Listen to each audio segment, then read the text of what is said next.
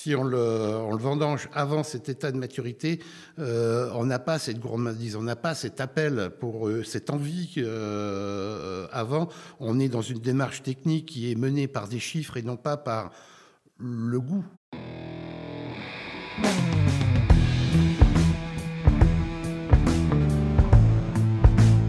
Le vin, le jaja, le pinard, le pif. Il existe une ribambelle de termes pour désigner ce breuvage que nous aimons tant, le jus de raisin fermenté. Et c'est parce que nous l'aimons plus que tout que nous voulons mieux comprendre ce qui fait un bon vin. Cépage, climat et terroir y participent, mais avant tout, il y a la patte des vigneronnes et des vignerons.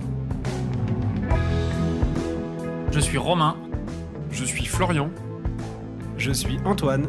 Nous sommes trois copains et nous vous emmenons à la rencontre de ces hommes et de ces femmes dans leur domaine pour les interroger sur la magie de leur métier et leur vie au milieu des raisins, des vignes et des barriques.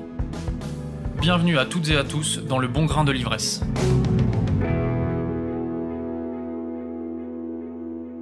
Bonjour à toutes et à tous.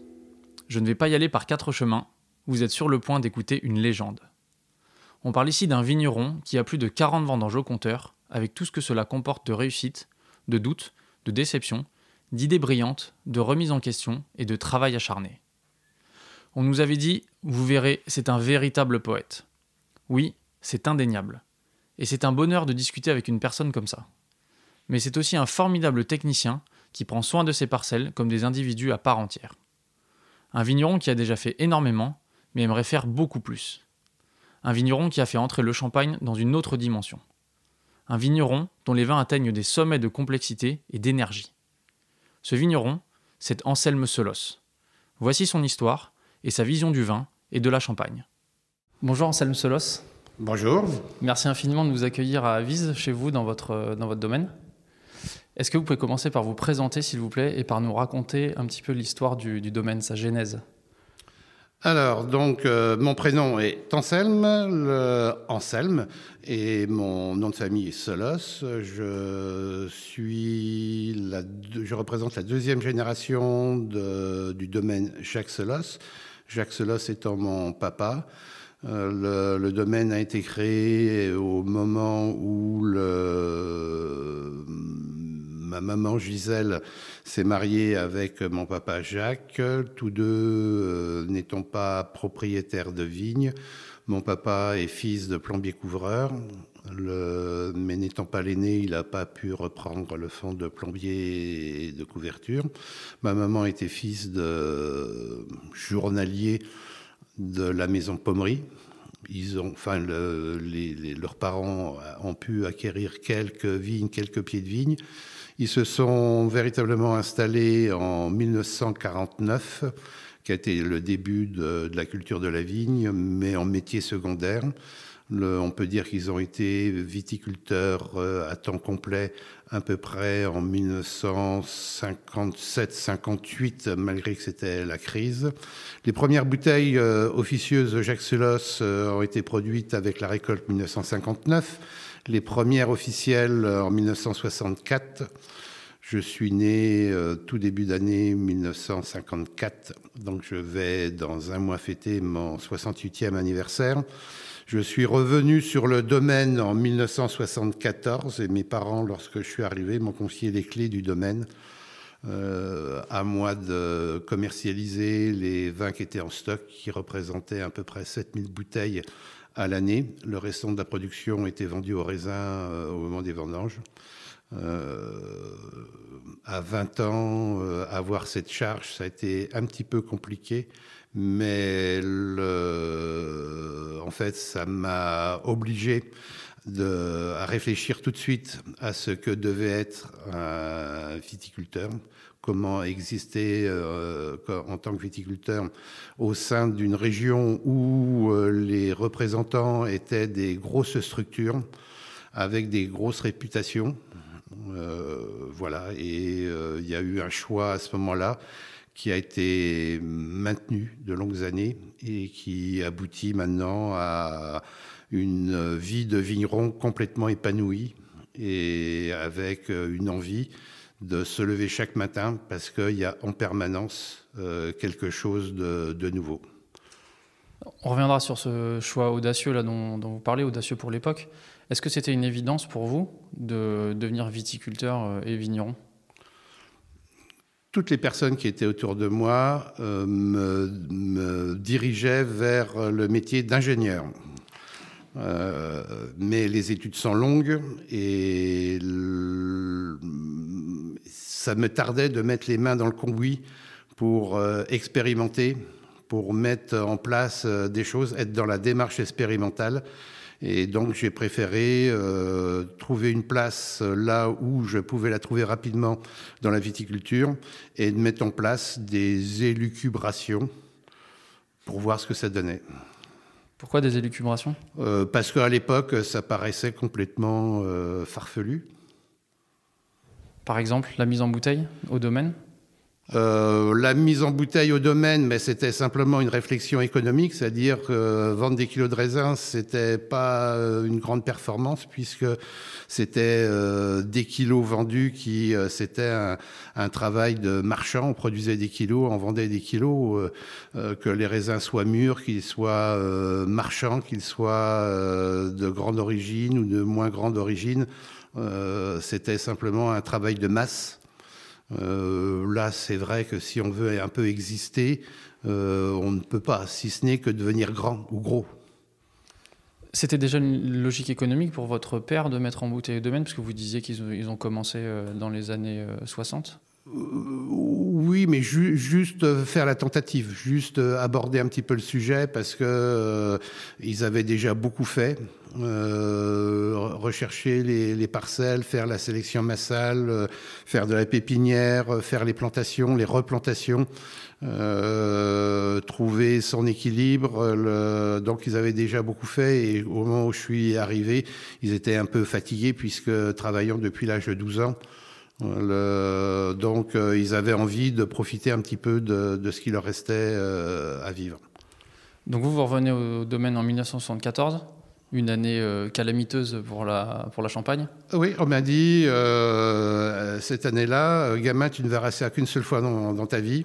Mais je l'ai entendu souvent, puisqu'il y a eu 76, il y a eu 77, il y a eu 81, il y a eu 86, la grêle. mais toute la vie, chaque année, est une année particulière. Donc 76, 81, 86, ça fait 10-12 premières années relativement compliquées pour se lancer dans le métier. Comment vous avez euh, tenu? Comment ça s'est passé les premières années justement, avec cette charge importante que vous avez mentionnée euh,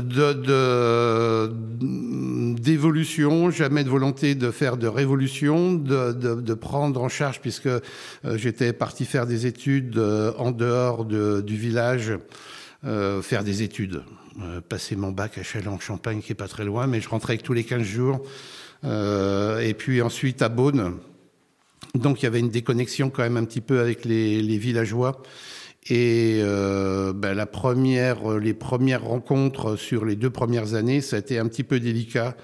Euh, et il y a eu une prise de conscience ben, du monde qui m'environnait, avec ce qui me reste dans la tête, une discussion qu'on avait en bout de vigne où euh, une personne m'a dit euh, gamin, t'as 100 t'as tort, euh, tais-toi, t'as tort, euh, j'ai plus de, plus de vignes que toi. Donc j'ai tout de suite analysé que le, le, monde dans lequel on naviguait n'était pas tout à fait euh, partagé. Donc l'esprit solitaire, pour moi, je ne faisais pas les choses pour les autres, pour être reconnu par rapport aux autres, je les faisais pour moi, pour que, comme je vous le disais, chaque matin je puisse me lever avec une raison, une passion et euh, une envie d'explorer et de cheminer. Quand vous avez repris les vignes, si je ne me trompe pas, vos parents euh, étaient dans la modernité de l'époque, à savoir euh, l'utilisation de produits chimiques de synthèse, herbicides, fongicides, ce genre de, produits. Vous, vous avez continué dans cette voie-là au départ? Oui, oui, parce que moi j'ai vécu la modernité, j'ai appris que la science pouvait libérer l'homme de ses contraintes journalières que euh, être paysan, euh, c'était pas euh, faire du 7 sur 7, 12 heures sur 24, qu'on pouvait avoir des techniques modernes dont faisait partie la chimie qui pouvait nous libérer. Il y a eu une prise de conscience rapide en 1976 que les vignes se comportaient pas avec la sécheresse les vignes ne se comportaient pas comme, je m'en souvenais plus, mais à regarder, à écouter euh, les anciens, euh, là, par rapport à 59, ben oui, les vignes se comportaient plus de la même façon. Mais moi, je vivais, j'étais un passionné de la conquête spatiale. Euh, pour moi, le, le 11 juillet 1969, ça a été un moment incroyable de voir Armstrong marcher sur la Lune. Donc, j'avais une vraie confiance dans la science. Après, euh, bah, il y a eu un raisonnement et se rendre compte que ben oui, on avait peut-être oublié des, choses, c'est-à-dire que effectivement les molécules euh, que l'on utilisait euh, faisaient bien ce qu'on leur demandait, mais qu'elles avaient des, des, actions secondaires qui étaient néfastes et que donc à ce moment-là, il fallait remettre en question ces pratiques. Comment est-ce qu'en Champagne, qui est une région fraîche, parfois un peu humide, on se passe euh, des, produits chimiques de synthèse? Alors, on fait, quand même partie euh, d'une. Euh, au niveau climat, on est en climat semi-continental ou continental. C'est-à-dire que lorsque vous regardez l'été, souvent la Champagne fait partie des régions où les températures sont les plus basses le matin et pratiquement les plus hautes l'après-midi on peut avoir des ciels complètement dégagés et on n'a pas énormément de précipitations. Les précipitations annuelles en Champagne sont de l'ordre de 625 mm, ça ne bouge pas tellement.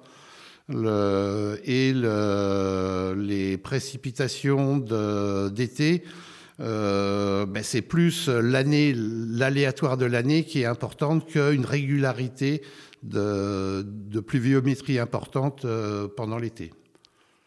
Mais il faut faire attention. Hein. Tout, est un, tout un, travail. Euh, j'expliquais que notre travail n'est pas que de sortir l'arme pour tuer le parasite.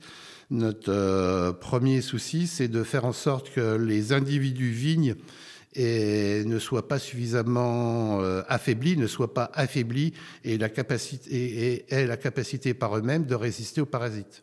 J'aime bien une phrase, euh, pour, pour avoir de l'esprit, rien n'est écrit, il n'y a pas de recette, tout, doit être dans la tête, mais c'est ce qu'on appelle l'expérience, mais j'aime bien me, reposer un peu sur, euh, sur des écrits. Et j'aime bien les écrits de Claude Bernard, et en particulier, disait, le, mais ça peut s'appliquer à, à, la période actuelle. La période actuelle, le, parasite n'est rien, le terrain fait tout.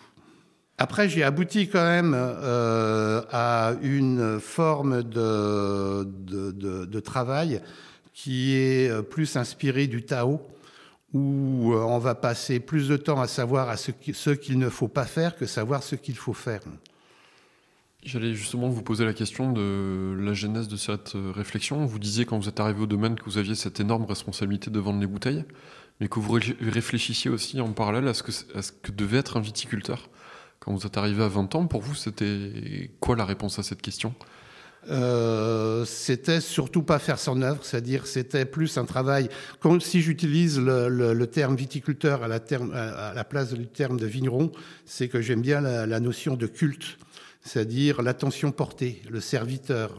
Alors il n'y a rien de religieux dedans. Euh, c'est simplement un positionnement par rapport à un positionnement de dominant et dominé. Euh, et surtout pas le mot exploitant viticole, où là on, détermine tout de suite qui est le dominant. Moi je suis le, serviteur, c'est-à-dire je, me mets au service de la vigne et donc le, je n'ai pas d'injada, je n'ai pas parce que c'est la vigne qui commande. Et jusqu'à votre réflexion actuelle autour du Tao que vous venez d'évoquer, quel a été votre chemin là sur les, du coup, les 50 dernières années? Je pense qu'on a pas mal expérimenté euh, avec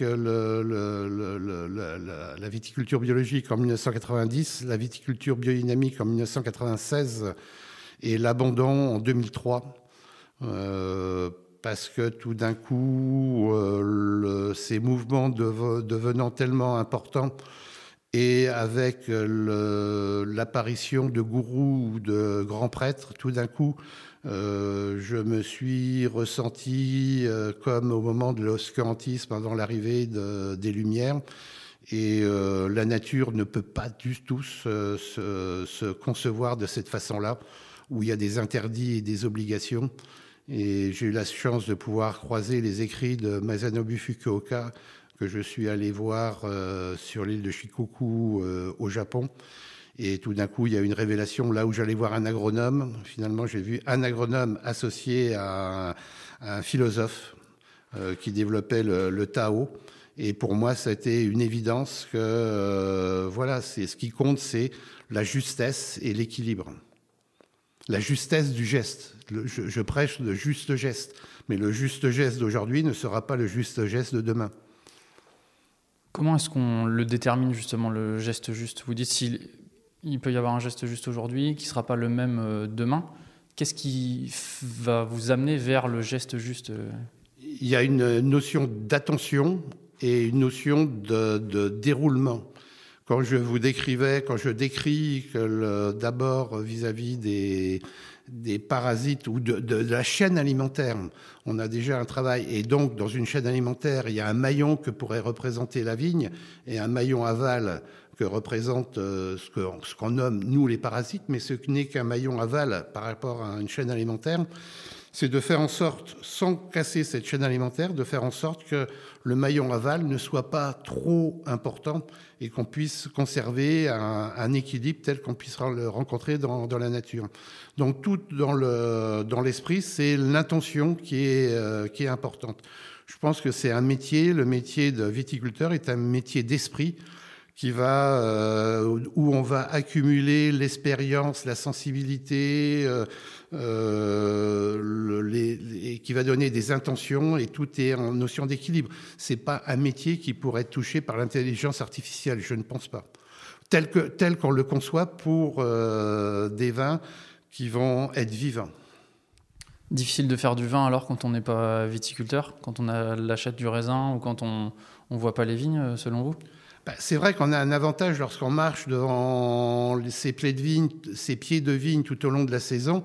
L'avantage, c'est qu'on voit comment la couleur du feuillage, comment le, les pampres se sont développés, à quel moment l'apex va tomber, euh, comment va fleurir la vigne, quelle taille en les grains euh, au moment où euh, on va vendanger, il y a un impact qui est important que l'on va euh, accumuler. Et après, il y a une, une, une logique dans, dans, le geste qui va, qui va arriver.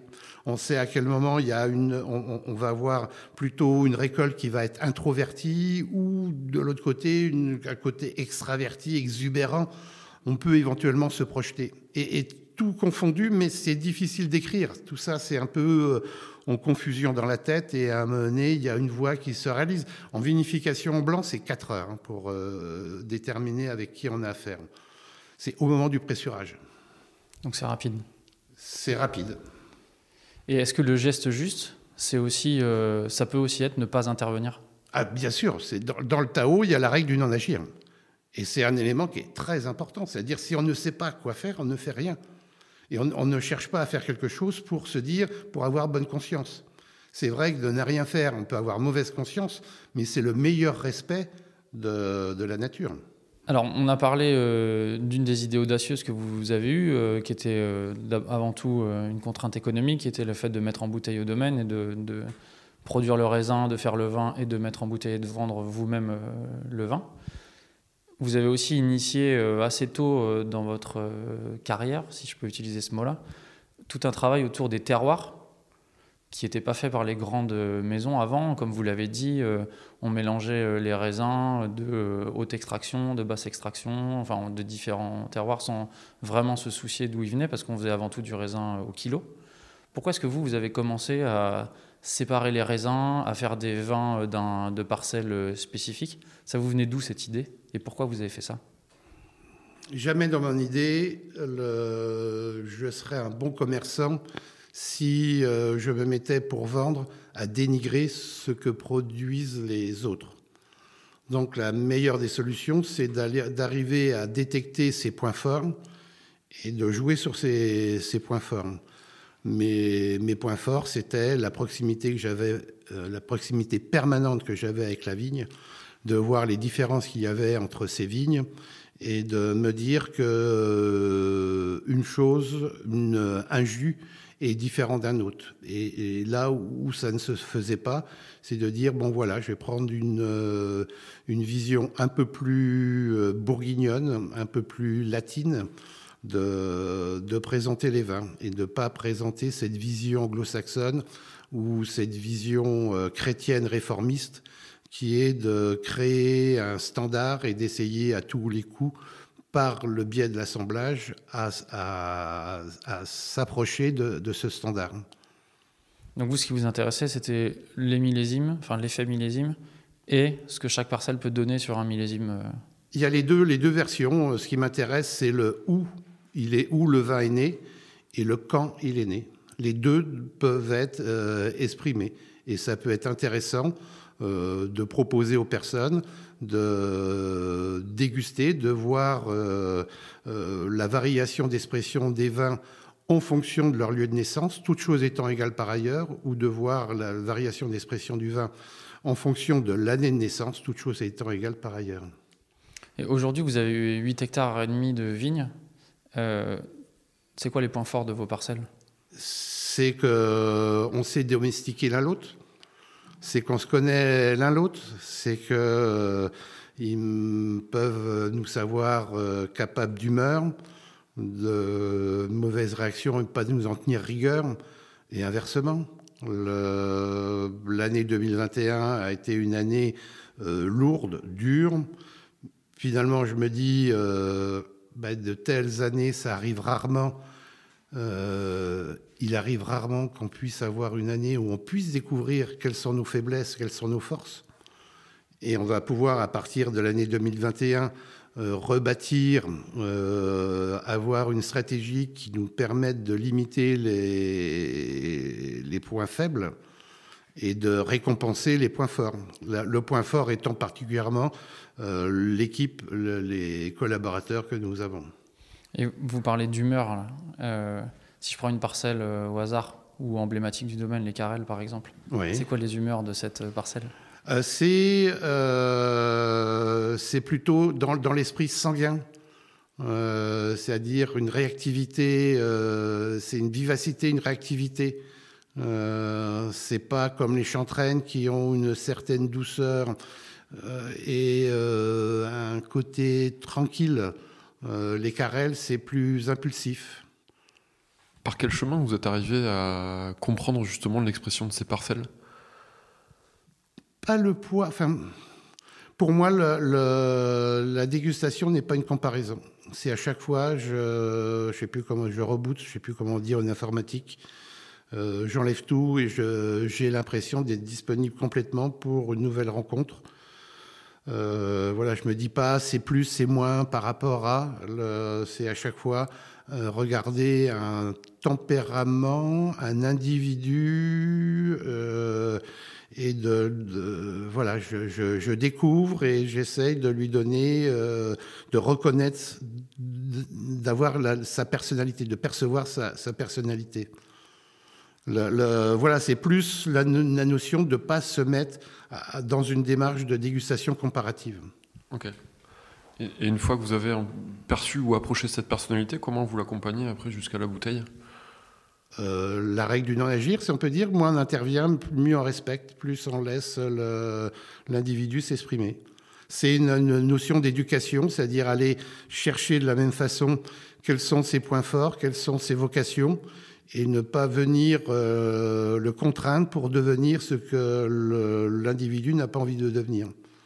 Mais de l'entraîner, de l'accompagner, l'aider à, grandir, à, s'élever. Et, vigneron éleveur, c'est quand même un beau terme à la place de vigneron manipulant, de l'élever pour qu'il devienne ce que lui a envie de devenir.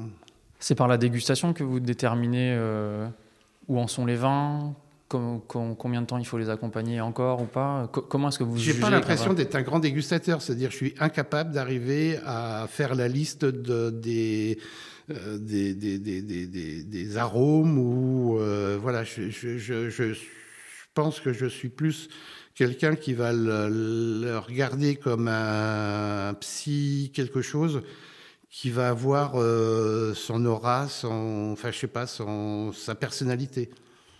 Mais quand est-ce que vous jugez qu'un vin est prêt? Je veux dire, vous le dégustez, ça a en quelque sorte la force de l'évidence Ou euh, vous commencez à avoir des, des marqueurs euh, sur certaines parcelles en fonction des années et des habitudes qui reviennent euh, non, non, c'est euh, une évidence. À il, il, il, est là, il est, plein entier.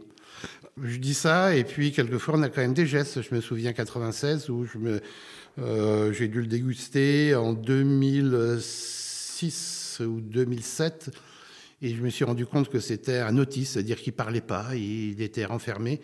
Et là, il m'est apparu qu'en le dégorgeant, c'est-à-dire en le séparant pour moi de, des, jupes de sa mère, les lits étant euh, le cordon ombilical qu'il reliait à, son fruit, voilà, en éliminant euh, ses sédiments, les bourbes, les lits, tout d'un coup, il, allait pouvoir s'affranchir et peut-être qu'il allait pouvoir euh, s'épanouir. Alors, quand on s'intéresse à votre vie à votre travail, on se rend compte que vous avez apporté des idées neuves à la Champagne. Il y en a une qui est fait, euh, enfin il y en a deux, mais je vais commencer par la première pour moi qui fait la marque de fabrique de vos champagnes, c'est la maturité des raisins. Vous avez quand même une définition de la maturité ou alors euh, un choix de maturité des raisins qui est euh, assez original, on va dire, en champagne, ou en tout cas différent de, de ce que beaucoup de gens font, où vous avez souvent des maturités un peu plus abouties. Même question que pour les, les idées précédentes.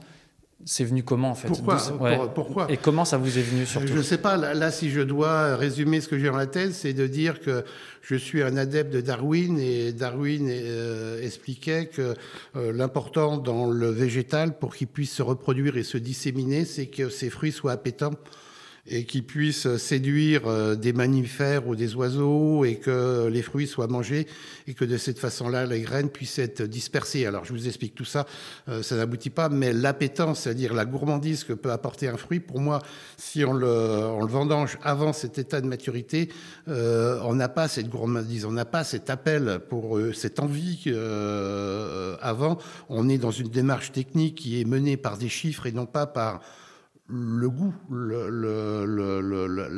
sentiment que procure le, fait de manger le fruit. Euh, et, pour moi, la, maturité d'un fruit est, un élément compliqué, euh, risqué d'aller chercher, puisque c'est l'apothéose.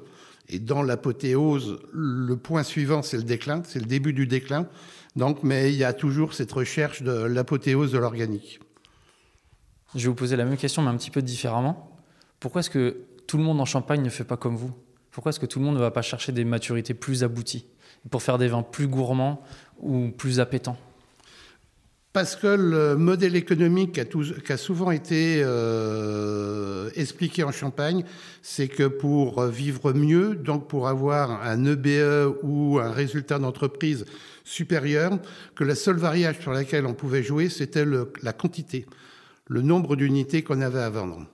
Et euh, c'est vrai, peut-être que j'ai réfléchi différemment en disant on peut, améliorer son résultat économique en conservant le même nombre d'unités, voire en réduisant le, nombre d'unités que l'on avait à vendre, mais en ayant une marge ou un prix de vente plus élevé. Et voilà, j'ai, donc pris, en, ayant un résultat économique plus, plus élevé, je peux prendre des risques à aller tutoyer euh, l'apothéose du fruit. Ça, ça, vous satisfait ouais, ou pas si, si, si, bien sûr. c'est. Quand est-ce que vous avez commencé à travailler comme ça sur les maturités exactement? Dès le départ. Et comment est-ce que vos champagnes ils ont été reçus euh, Très mal. Au départ? Puisque le, tous les clients de mes parents, euh, j'avais 7000 bouteilles de champagne à vendre, et tous ceux qui achetaient les bouteilles de champagne produits par Jacques n'ont pas acheté les bouteilles de champagne produits par Anselme. Donc il a fallu convaincre Ça a été un chemin de croix un petit peu? C'était compliqué. C'était lent. Euh, heureusement, il y a des personnes qui étaient libres et qui dégustaient pas comparativement, dont un s'appelle Lucien Legrand, qui a eu, euh, je ne sais pas de quelle façon, accès à notre vin. Des caves Legrand à Paris, Des caves Legrand, mmh. et qui a tout de suite été conquis et tout de suite m'a dit, je te réserve une vitrine euh, à la cave, rue de la Banque. Euh, et puis un, un Italien qui doit avoir 98-99 euh, ans, qui est encore vivant, qui habite Milan, qui s'appelle Antonino Trimboli, de la même façon qui a cru, qui a cru en nous. C'était en quelle année ça?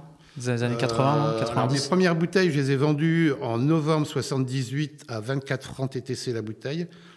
Le, et euh, c'était en, 4, euh, en 78, c'était en 81, oui, 81 sur. Ils étaient déjà là. Pourtant, vous avez une reconnaissance euh, très forte seulement dans les années 2000. Oui. Qu'est-ce qui s'est passé entre les deux? Alors qu'il y avait des gens comme les Caves Legrand qui ont pignon sur rue, qui vous faisaient confiance?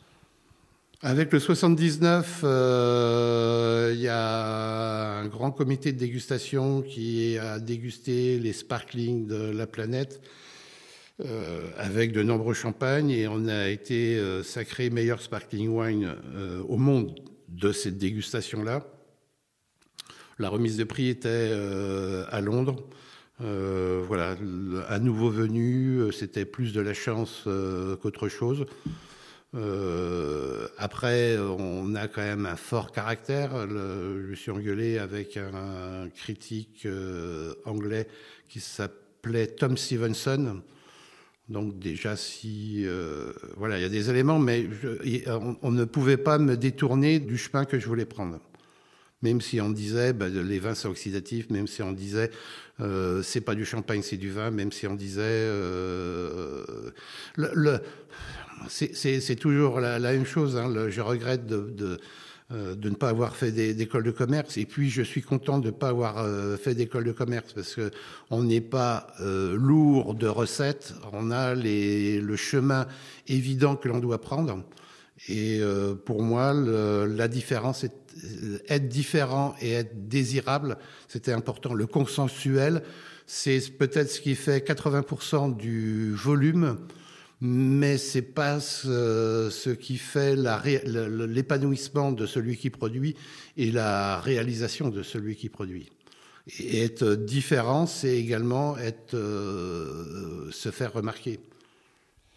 C'est là-dedans que vous trouviez euh, la confiance en vous, la confiance dans ce modèle qui permet de tenir pendant les années difficiles? Quand on subit un divorce parce que euh, on galère économiquement, euh, on peut pas parler de force. Euh, le... Non, c'est de. Peut-être que j'ai été têtu comme peut l'être un campagnard. Alors, il y, a une autre idée que vous avez apportée, ou en tout cas un style dans vos champagnes qui est très reconnaissable et qui nous intéresse euh, beaucoup, c'est l'oxydation qu'on retrouve pas souvent non plus euh, en Champagne, même s'il y en a qui, le font, et ça donne un certain caractère euh, au, vin, à, vos vins et aux vins de Champagne, je trouve.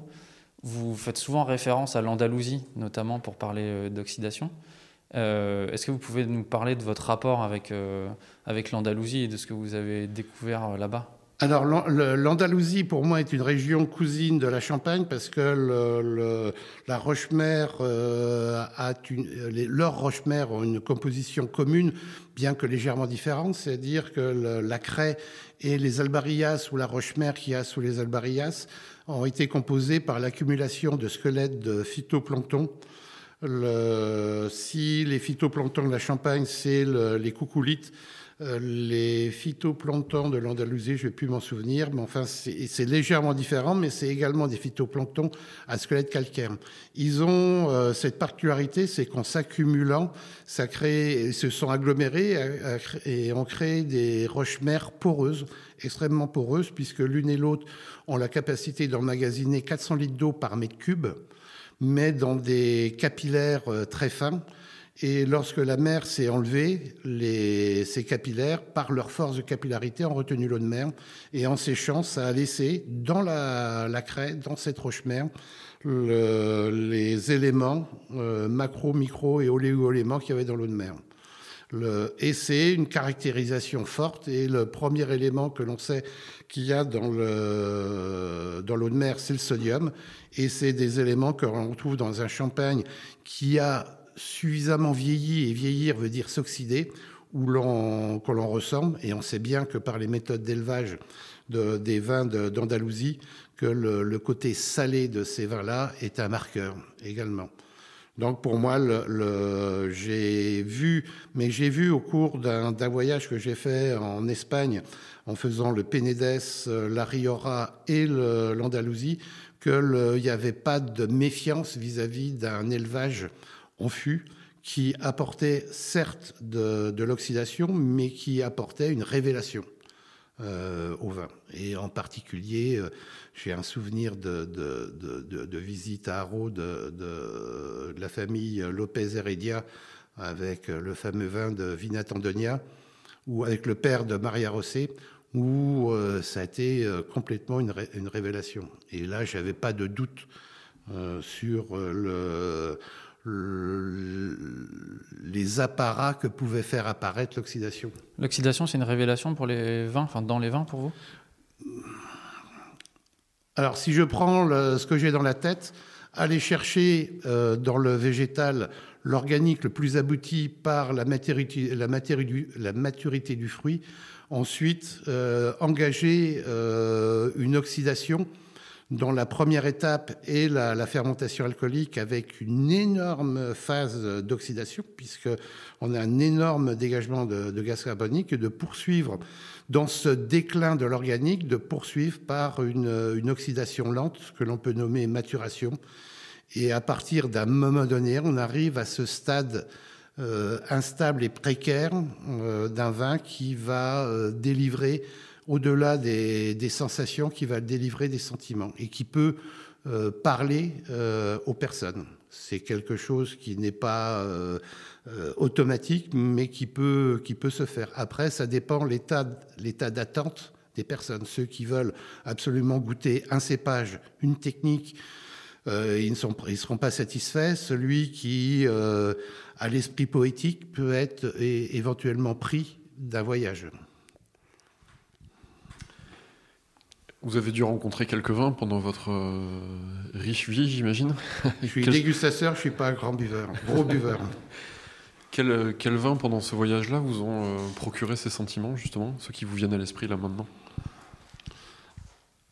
Alors, c'est ceux que j'ai découverts hier.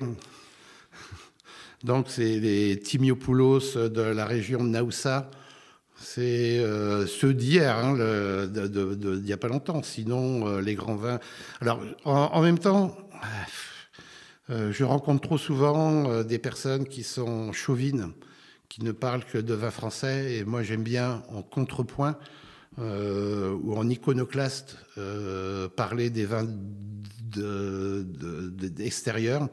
Donc euh, ça peut être aussi bien les asserticaux de, Santorin que euh, les, archevelus ou les furmintes de Hongrie ou euh, voilà d'aller chercher ces, vins différents parce qu'on est dans un même univers, on est dans un patchwork et j'aime pas les hiérarchies et j'aime bien l'émulation qui existe. Sinon, les Cabernet Franc de la vallée de la Loire ou les Riesling de la vallée du Rhin ou de la Moselle ou euh, les chenins, euh, toujours de la vallée de la Loire, les pinots noirs de, Bourgogne, les, à Barolo, les Nebbiolo de, Barolo, les Aglianico de, Basilicata, euh, de, la région de Vulturé.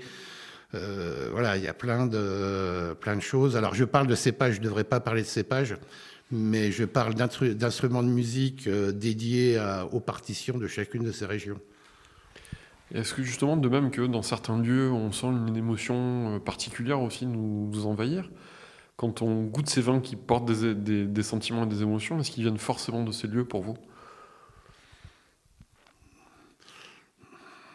C'est compliqué à dire parce que oui, effectivement, dans un paysage plat, euh, sans relief, sans, sans éléments distinctifs, le vin qui va être issu euh, ne va pas ne va pas exprimer. Il y a euh, la seule chose qui va s'exprimer, c'est l'intention qu'a mis le vinificateur par sa technique. C'est ça qu'on va qu'on va recevoir. Il y a une imprégnation. Je ne sais pas comment ça fonctionne euh, de voilà d'un univers, d'un paysage euh, il faut le laisser. Mais en revenant sur la minéralité, il faut dire que euh, quand, vous, quand vous goûtez les eaux minérales, quand vous dégustez les eaux minérales, ce qui va vous rester et vous, et, vous allez de cette façon-là avoir des, vous allez pouvoir les discriminer, avoir vos préférences. Euh, vous allez pouvoir déterminer euh, une eau qui va être lourde pour vous euh, parce que elle est riche et elle est presque sucrée. pour moi, ça serait l'eau de, de, de Contrex civil. des eaux désaltérantes et fraîches qui pourraient être une eau d'évian, une eau qui est salée qui pourrait être l'eau de Vichy, et une eau qui est euh, euh, amère, qui pourrait être l'eau d'épargne. On parle simplement de minéraux, sodium pour euh, Vichy, potassium pour Contrexéville, calcium pour Evian. On parle simplement de minéraux qui va composer. Alors c'est vrai qu'il y a très peu de, de minéraux, c'est-à-dire que si on compte les minéraux qui peuvent impacter, il n'y en a pas beaucoup, mais véritablement quand on regarde la musique, combien il y a véritablement de notes de musique qui, euh, qui donnent toutes ces mélodies. Je pense, et il y a un élément qui est important à savoir, c'est que les sels euh, minéraux sont pas des sels euh, composés avec des, des, ce sont pas des chlorures ou des sulfates, ce sont des, des acides organiques qui vont euh, se combiner avec des éléments euh, basiques, des, cations. Euh, voilà, il y a également la part qui intervient de ces acides organiques. Les acides organiques, eux, euh, si les, les cations viennent bien de la roche-mère, les acides organiques, eux, viennent du vivant, c'est-à-dire viennent principalement des végétaux, enfin, ou du vivant. La minéralité, c'est parfois un concept ou un mot qui est utilisé dans le milieu du vin sans qu'il y ait de définition très claire. On ne comprend pas toujours ce que les gens veulent dire en utilisant ce mot-là. Pour vous, c'est quoi la minéralité dans un vin euh, j'arrive à quand j'ai un doute, parce qu'on peut avoir un doute effectivement, euh, c'est simplement pour euh, lever ce doute. Vous buvez, vous goûtez ce vin devant lequel vous avez un doute. Vous prenez une petite cuillère de jus de citron, vous la mettez en bouche et après vous regoutez le vin. Alors le vin, forcément, va pas être très bon, mais si vous avez les mêmes sensations de persistance et de longueur que vous avez euh, ça ne peut venir que des sels minéraux, c'est-à-dire les éléments que, je vous ai cités, euh, et non pas de l'acidité que l'on a pu rechercher par la, vinification. Parce que les capteurs d'acidité, on les a saturés avec le, jus de citron. Et, et ça vient de quoi? Euh, Alors comment expliquer Et comment expliquer en Champagne pourquoi, en étant à 150 mètres d'écart, qu'on est sur un même support géologique, pourquoi euh, on va avoir des vins qui vont être différents et, éventuellement des minéralités qui vont être différentes ou des personnalités qui vont être différentes. Euh, moi, j'aime bien la, vision que j'ai du terroir, c'est-à-dire c'est un biotope avec un écosystème associé.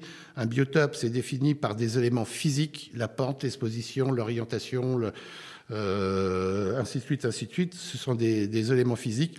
L'écosystème associé, c'est tout le vivant qui se trouve dessus, qui se trouve en équilibre et qui va euh, élire domicile et former, euh, former société. Et il faut savoir qu'à partir du moment où un lieu est euh, occupé, donc ce vivant va venir déliter la roche, attaquer la roche par des, en particulier par des acides organiques il suffit de regarder comment, se, sur une pierre en montagne ou ailleurs, ou un macadam ou un béton à l'extérieur, comment la vie peut arriver par les lichens, par la mousse, par les sédums, par... Euh, voilà, c'est la vie qui, qui attaque et finalement petit à petit, vous allez avoir de la terre qui, qui va se former. Euh, cette attaque-là, c'est pas des éléments, c'est pas l'eau pluie, c'est pas le gel, c'est pas... C'est les, ces végétaux qui, par leur euh, exudat racinaire, vont émettre des acides organiques et vont attaquer le béton, le macadam. Donc, en fonction des, végétaux que, nous allons avoir sur tel ou tel euh, biotope, on va avoir des acides organiques, des végétaux différents, donc des acides organiques différents. Donc, par réabsorption par la sève, on va avoir des, éléments différents. Il faut savoir que euh, en français, on a une chance incroyable, c'est que euh, un mot a, été décliné en plusieurs, euh, en plusieurs mots, que le mot saveur, le mot saveur vient du mot sève, que le, mot savoir également vient du mot sève, que le mot insipide ou sapide vient du, du mot latin qui veut dire cep, sapor. voilà, et on a la même chose en italien avec la saveur sapere, le savant saponé. Ah oui, j'ai pas cité le savon, mais saponé, le savoir saporé. Sap, oui, sap, saponé. Saponé pour le savon, sapere pour le savoir, saporé pour le, la saveur.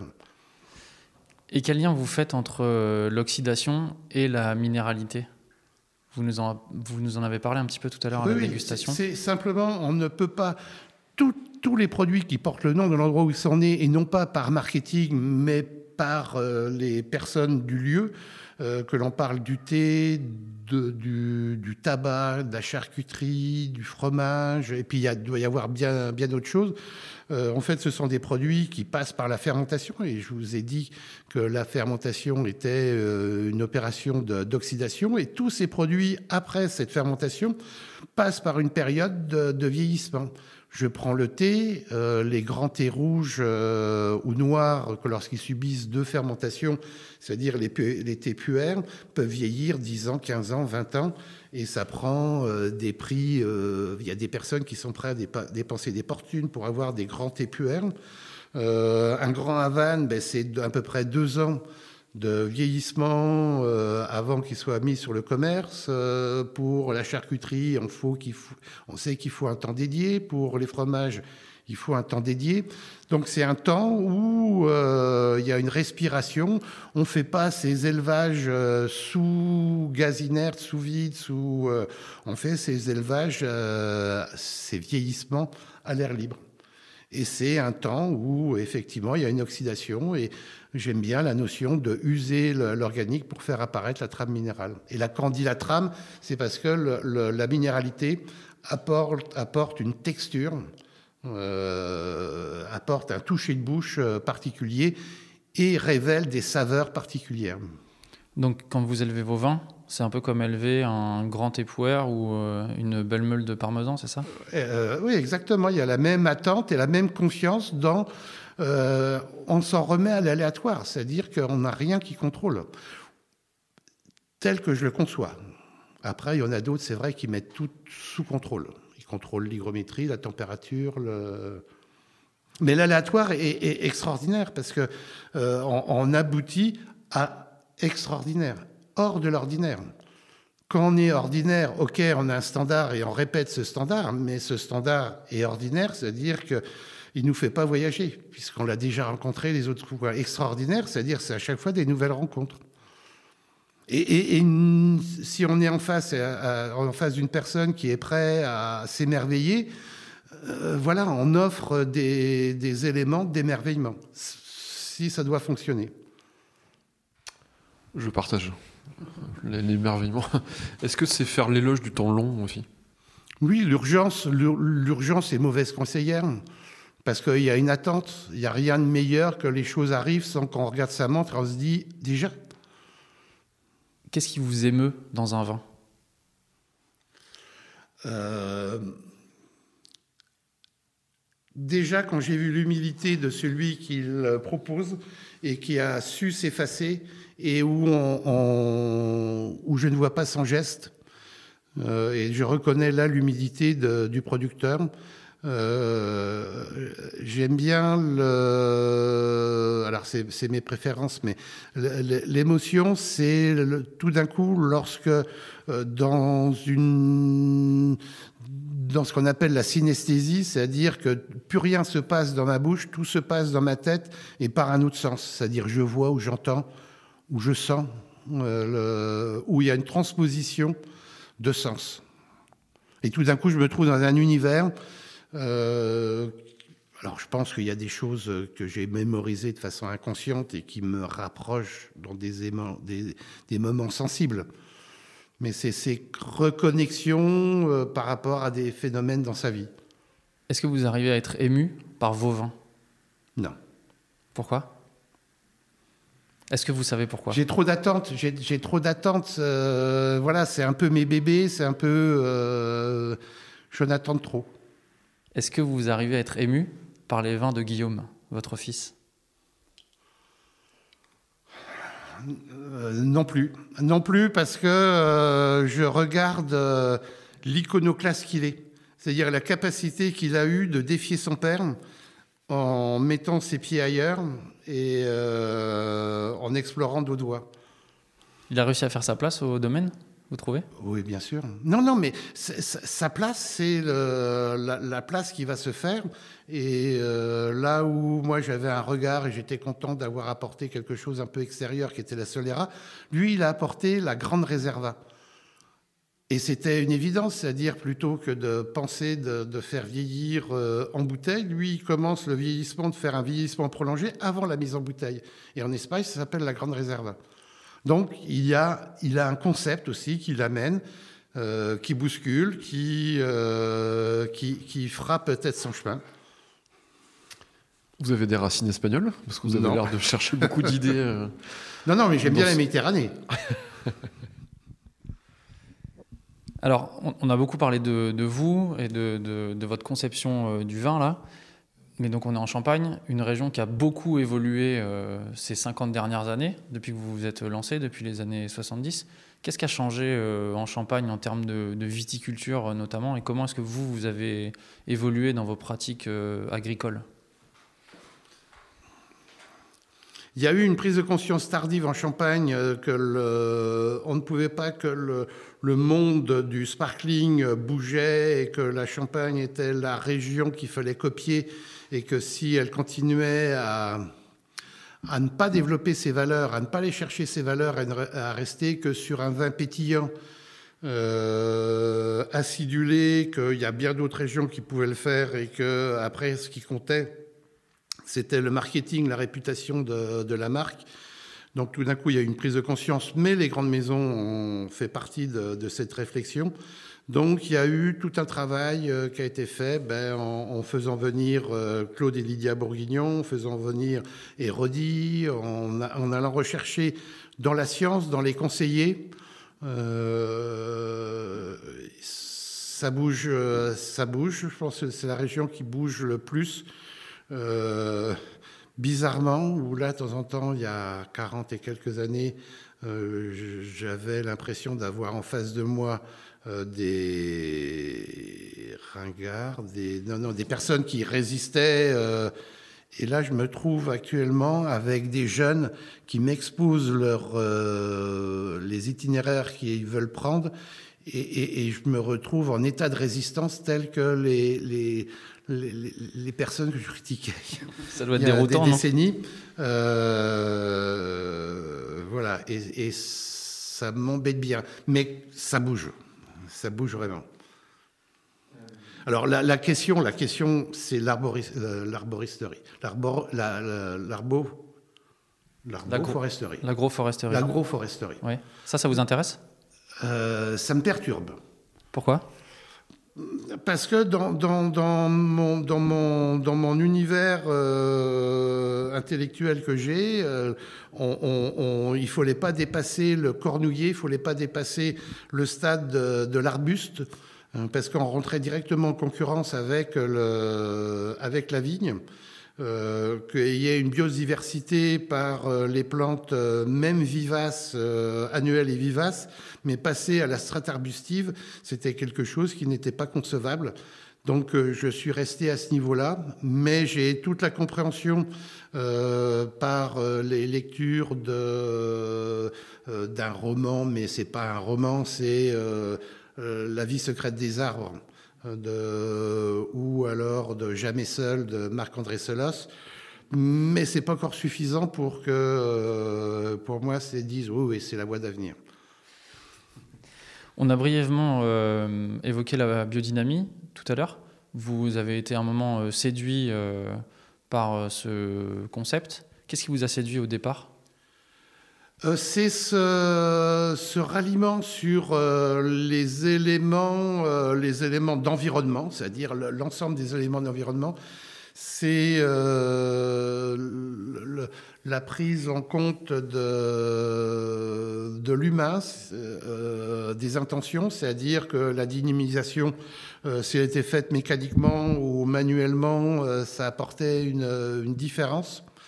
Euh, d'aller vers des éléments qui étaient qui n'étaient pas objectifs, mais qui étaient subjectifs. Ça, je le, je le comprenais. C'est aussi mes lectures que j'avais fait de Goethe, euh, où pour moi, euh, je voyais un scientifique euh, par le traité des couleurs, par la métamorphose des plantes, mais également euh, quelqu'un de grande réflexion euh, philosophique et poétique euh, après, l'enfermement dans lequel le, groupe est allé me gênait un petit peu. Ce qui m'a gêné également, c'est d'avoir les écrits de quelqu'un qui n'était pas du tout un spécialiste en Rudolf Steiner, voilà, qui n'a parlé que des plantes annuelles avec les, semis. Euh, et c'est simplement Marietoun qui a fait des essais sur des, plantes pérennes. Et puis c'est le côté un peu universel euh, qui parlait euh, des arbustes à fruits euh, qui euh, fleurissent euh, au printemps et qui fructifient en début d'été ou qui fleurissent en été et qui mûrissent à l'automne. Je pense que ça fait des grandes différences, mais réellement, le, il n'y avait pas de, de, différence de pratique, de proposition de pratique entre euh, ces, ces, différents arbustes. Qu'est-ce qui vous en reste de ces années euh, avec la biodynamie, notamment dans vos pratiques culturelles euh, Le passage répété, plus que répété dans les vignes. C'est-à-dire en biodynamie, il fallait, euh, pas, enfin, il fallait, on passait très régulièrement parce que euh, c'était absolument nécessaire pour euh, ressentir euh, ce qui se passait. Bah oui, on n'a pas, on n'y a pas meilleur, euh, meilleur relationnel qu'un un relationnel répété. C'est comme ça qu'on qu comprend comment fonctionnent les, les parcelles, qu'on comprend leurs humeurs et qu'on peut. Bien sûr, le, le, les personnes qui euh, vont simplement en tracteur, du haut de leur tracteur, les voir tous les 15 jours, qu'est-ce qu'elle peut ressentir véritablement du végétal alors, je voudrais changer totalement de sujet maintenant. Euh, on s'approche euh, plutôt de la fin de, l'interview, mais on va essayer d'en discuter euh, un petit peu. Vous êtes euh, très reconnu pour votre euh, travail. Il y a certains vignerons aujourd'hui pour lesquels les bouteilles se vendent au marché, enfin, au marché secondaire à des prix absolument délirant, en, tout cas très élevé, je ne sais pas si c'est délirant, mais euh, très Ignoble. élevé. Enfin, ça c'est un avis personnel. Euh, 27 000 bouteilles, une caisse de 6, je ne comprends pas. Il ouais. euh, y a un phénomène de, de, starification de certains euh, vignerons. Vous, vous êtes peut-être un petit peu euh, touché par ça. Euh, comme ça a pu être le cas, on l'a vu nous par exemple avec Pierre Auvernois qu'on avait interrogé il y, a, il y a deux ans. Qu'est-ce que ça vous inspire ou comment vous le vivez, ce, ce phénomène aujourd'hui? Il y a eu des symptômes qui ont débuté euh, le... quand j'étais dans la cinquantaine, euh, qui a été nommé syndrome, syndrome de l'usurpateur. C'est-à-dire que j'avais le sentiment que le, le, les mérites qu'on me prêtait n'étaient pas... Euh, je ne méritais pas. Euh, voilà, et j'ai pu consulter, et, voilà. Euh, mais il y a ce sentiment permanent que notre goutte de sueur, elle vaut pas plus cher que la goutte de sueur de quelqu'un d'autre. Euh, et il y a quelquefois le sentiment qu'on n'est pas à la hauteur, et puis le sentiment que peut-être on va décevoir, que c'est lourd d'avoir ça sur les épaules. Euh, le, les regards euh, des, personnes qui, nous regardent, on dit ah, c'est quelqu'un qui m'apporte du bonheur. Et si je apportais pas Et si j'étais euh, défaillant on, ne pense pas. Lorsqu'on fait ça, on ne pense pas. C'est-à-dire qu'on est vraiment dans le, le, le, le butler qui essaye effectivement pour la vigne d'apporter le bon équilibre de ce qui est nécessaire mais on ne pense pas le déclenchement et le côté précis hystérique qui peut exister. Et vous parlez de sentiment d'usurpation. Pourtant, euh, si je peux me permettre le, lien, vos champagnes aujourd'hui sont vendus à un prix assez important. Donc c'est quand même que vous avez confiance, ou en tout cas que vous êtes, dans un sens, fier du travail que, que vous faites, non? On se donne les moyens de pouvoir expérimenter toutes les voies qui peuvent euh, euh, aider. Il faudrait que je trouve un terme plus que ça.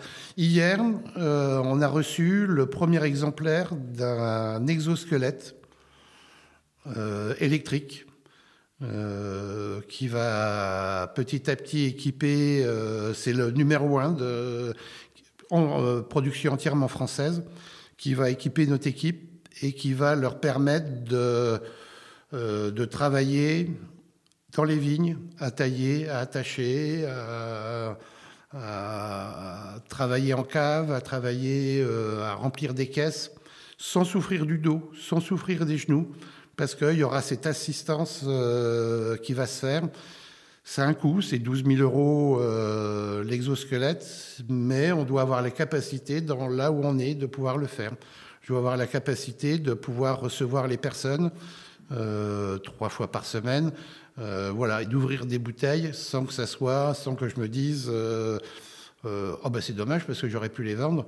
Euh, je dois avoir la capacité de me dire quand euh, j'ai des insectes, des oiseaux, des lapins, des mammifères qui viennent me manger un peu de raisin parce que c'est dans leur cycle, c'est dans la chaîne alimentaire, me dire, ben, euh, contente-toi, il te reste 80% de ce que produit la vigne, c'est pour toi, tu dois être, en être satisfait. C'est une manière d'investir dans le vignoble et de gagner un confort de, travail? Oui. Euh, alors après, il y a laisser vieillir et puis il y a après euh, transmettre, c'est-à-dire avoir la capacité d'accueillir des personnes, d'aider des personnes. Euh, il y a des personnes qui sont arrivées en 1998, qui n'ont pas eu à acheter un fût, qui n'ont pas eu à acheter, je leur ai apporté, et ils ont pu se réaliser de cette façon-là, et cinq ans après, ils sont partis voler de leurs propres ailes.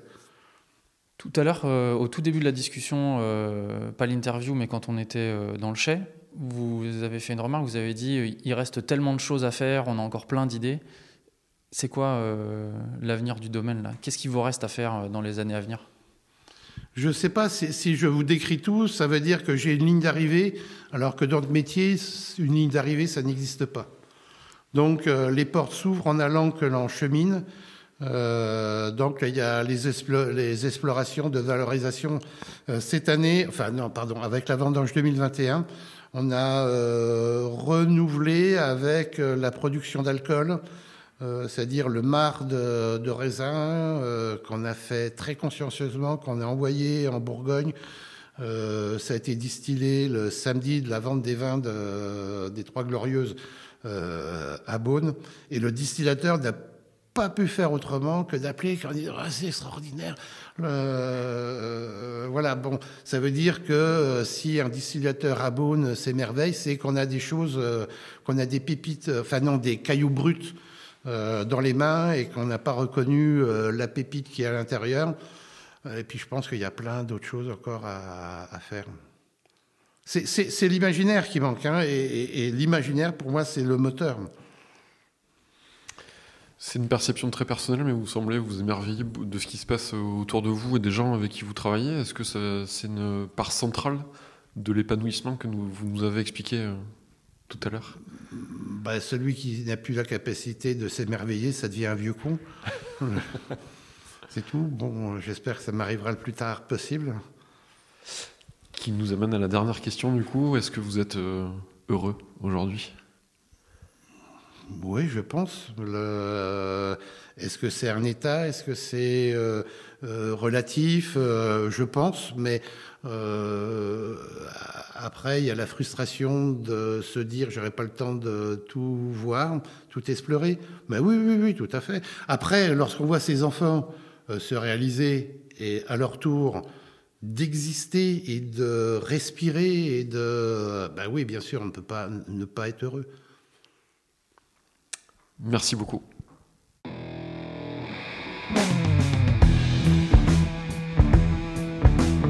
Anselme, Guillaume, merci infiniment de nous avoir ouvert vos portes et d'avoir pris le temps de nous faire découvrir votre formidable travail. Chers auditeurs, chères auditrices, cette interview est riche. Nous aussi, elle nous a laissé avec beaucoup d'interrogations et l'envie de creuser plus profond.